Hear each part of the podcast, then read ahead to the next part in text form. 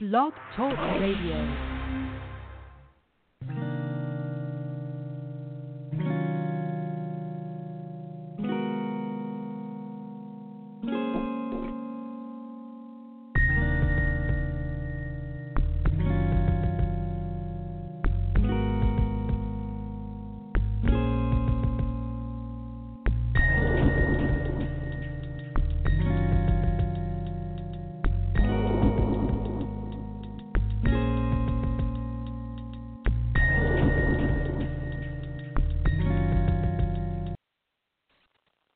Good afternoon, and welcome to another episode of A Sound Heart Radio.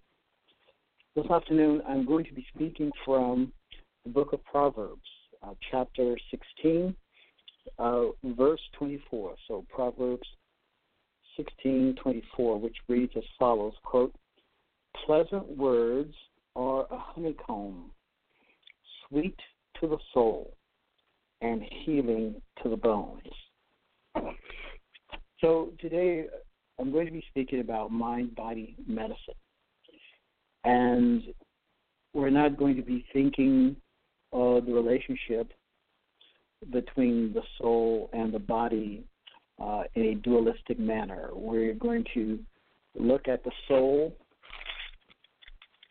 and body and their corollary relationships. That is, the the the interrelationship that exists between the soul and the body. So, in the West, traditionally one might say, I have a body. But in the biblical materials, both in the Old Testament and in the New Testament, uh, the individual would be more accurate to say, I am, I am body, soul. I am body, soul. So we're considering uh, the importance of pleasant words. The Hebrew here, pleasant, is, means suitable words, suitable words. And so we're considering uh, mind body medicine, and we're, we're talking about the redemptive power of words.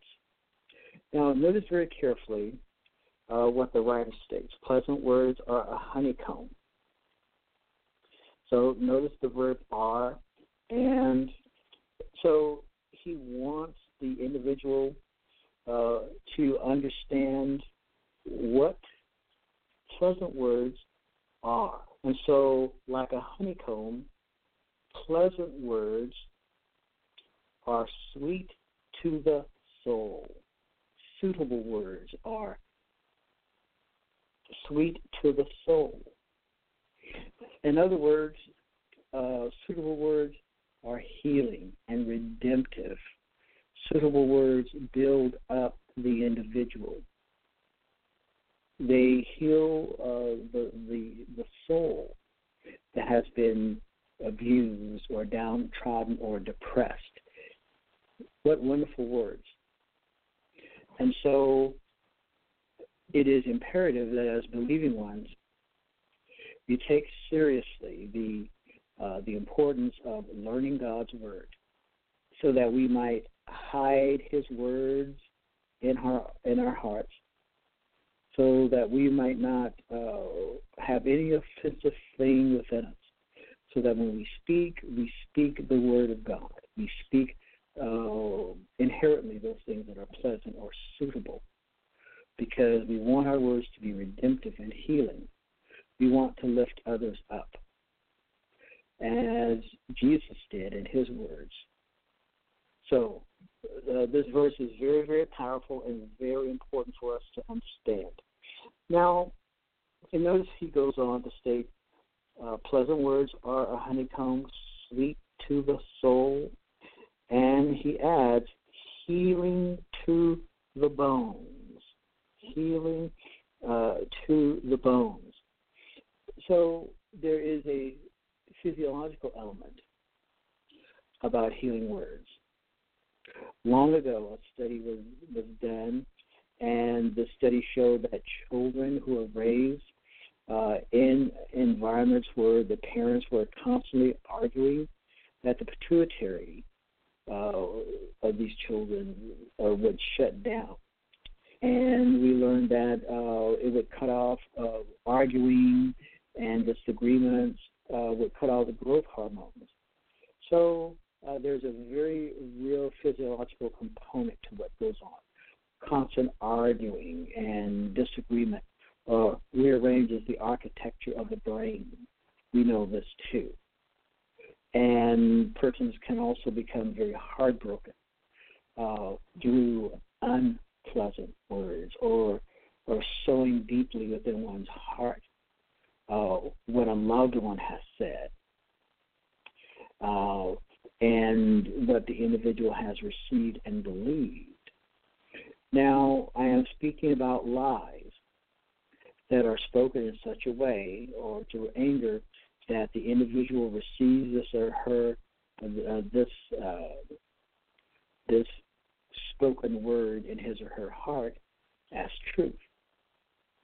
So, what happens to individuals who, for uh, for whom uh, lies have become their truth?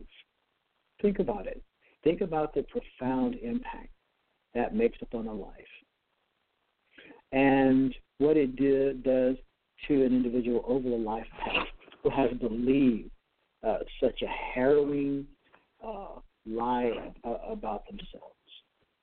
What happens to people? Um, you can read about this in Scott Peck's People of the Lie.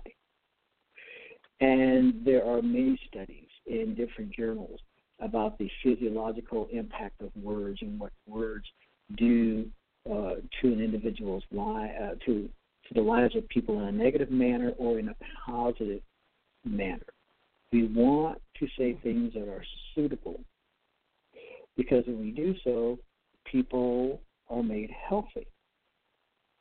And we want our words to be life giving. We don't want uh, to hurt or in any way seek to ruin the life of another. Now, just above that in Proverbs 16, just above uh, Proverbs 16:24, we have Proverbs 16:18.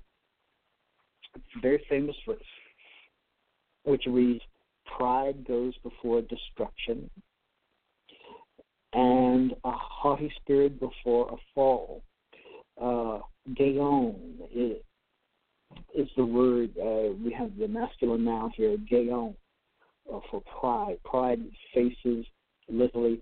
Pride faces Shever or destruction. Uh, and so, and a haughty spirit, which means a spirit that is high and lifted up. And a haughty spirit faces a fall or calamity or ruin. And so we don't want to speak from a prideful position ever. And we can say, well, such and such said something about me, and I'm going to get even. Understand that the foundation of revenge motivation is always pride and arrogance. And so the individual wants to get back or pay back uh, an individual who has slighted or said something uh, that's very hurtful or, or you found ruinous or offensive, and you want revenge. Well, understand what has happened. To reciprocate uh, evil for evil is ungodly and unbiblical. The Bible tells us that we are not to return evil for evil, but rather we're to do that which is which is qualitatively good. If you have revenge in your heart for someone, that means not only have you been harboring revenge, but also unforgiveness. Unforgiveness. And so this thing possesses your, one's life, takes control of your life, and it will create bitterness, anger, resentment, and you will find that you are not free.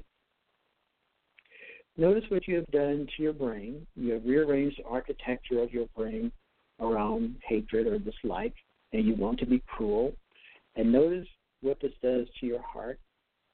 You can create heart disease, you can create any number of symptomatic ailments out of this one uh, belief that you have received about an offense or if you have been sinned against.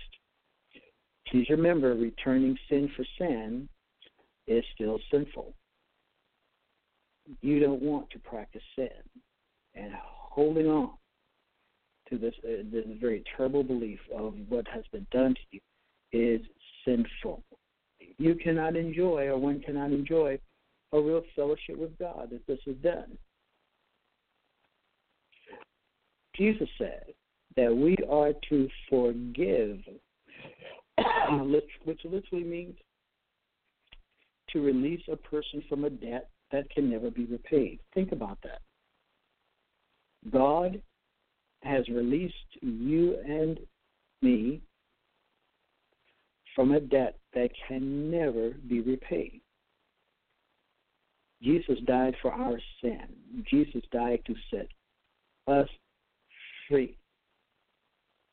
And so we are to set others free as for God and, and Christ Jesus. Or for Jesus' sake, hath set us free, hath let us go.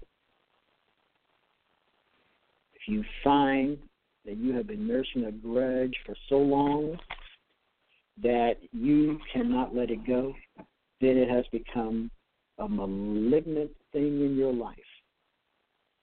And that malignancy is there, and it will hold you, and you've held on to it, and now you can't differentiate yourself from the malignancy. You see what has happened to your life. You have become captive. You thought that you would cap uh, would have rendered someone captive to you, but you have in turn become the captive. It is ruinous. It is time to let God have it.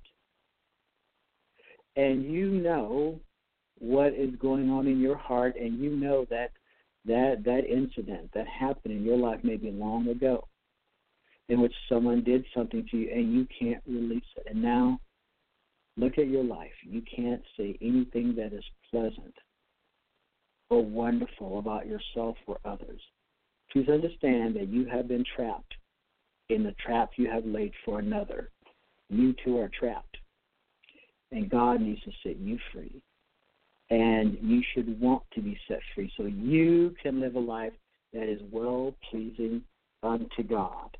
So that you too can once again say words that are suitable, words that are sweet to the soul. You want to be delivered by God. You want God to deliver you. You want a brand new life. And you can have it right now if you would get on your knees, go before God, confess what is going on with you, tell Him in specifics, not in generalities. Give God specifics about what is going on with you. First John 1 9. And Tell God you want to be set free. You want a brand new life. You're tired of carrying around this old grudge so that you can't say wonderful things. And you're suffering. Your marriage is suffering. Your children are suffering. Other loved ones are suffering. People who love you and need you. Tell God what is going on so you can be set free. So that once again, your heart, you may be able to say, things that are suitable, words that are sweet to the soul. And watch, when you change, God will begin to work in your life and change others around you too. Good afternoon. My name is Dr. Josiah Rich, and God bless you.